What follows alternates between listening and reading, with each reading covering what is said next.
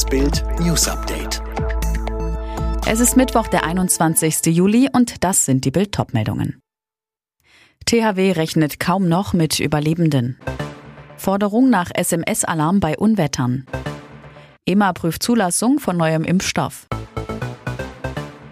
Die Vizepräsidentin des Technischen Hilfswerks Sabine Lackner sieht nur noch wenig Chancen, nach den Überschwemmungen im Westen Deutschlands Überlebende zu finden. Wir suchen aktuell noch nach Vermissten, etwa beim Räumen der Wege oder Auspumpen der Keller, sagt Lackner dem Redaktionsnetzwerk Deutschland. Zu diesem Zeitpunkt ist es aber leider sehr wahrscheinlich, dass man Opfer nur noch bergen kann, nicht mehr retten. Für eine Debatte zum Warnsystem brauche es aus ihrer Sicht Ruhe und auch die Expertinnen und Experten. Die sind aber aktuell noch größtenteils in den Überschwemmungsgebieten eingesetzt, sagt Lackner. Betroffene der Flutkatastrophe fordern von der Bundesregierung, wir wollen den SMS-Alarm jetzt für ganz Deutschland. Wenn es um Leben und Tod geht, muss Deutschland seine Bürger warnen. Per Kurzmitteilung direkt aufs Handy. Doch Bundeskanzlerin Angela Merkel sträubt sich noch. Auf die Frage von Bild, ob sie sich dafür einsetzen wird, dass Bürger künftig per Warn-SMS alarmiert werden, sagt sie, dass man bald besprechen werde, ob das zusätzlich eingeführt werden könne.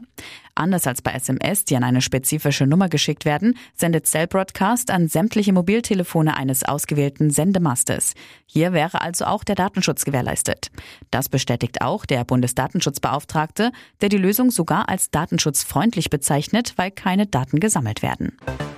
Die EMA prüft aktuell die Zulassung eines weiteren Corona-Impfstoffs. Neben den Präparaten aus Russland und China nimmt die Europäische Arzneimittelagentur jetzt auch das Vakzin des französischen Pharmakonzerns Sanofi und des britischen Partners GSK unter die Lupe.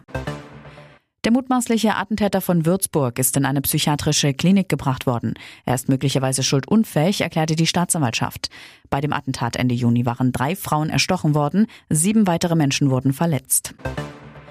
Von den weltweiten Aussperrungen von Journalisten, Aktivisten und Regierungsvertretern mit der Pegasus-Software ist möglicherweise auch Frankreichs Präsident Macron betroffen.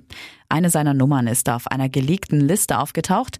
Ob sein Handy tatsächlich gehackt wurde, ist noch unklar. In den Niederlanden wird heute von dem getöteten Journalisten Peter de Vries Abschied genommen. Der Kriminalreporter war Anfang Juli in Amsterdam auf offener Straße niedergeschossen worden.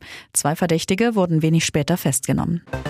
Am Weltraumbahnhof Baikonur startet heute eine Mission in Richtung internationale Raumstation. Ziel ist es, das Multipurpose Laboratory Module, ein russisches unbemanntes Wissenschaftsmodul, zur ISS zu bringen.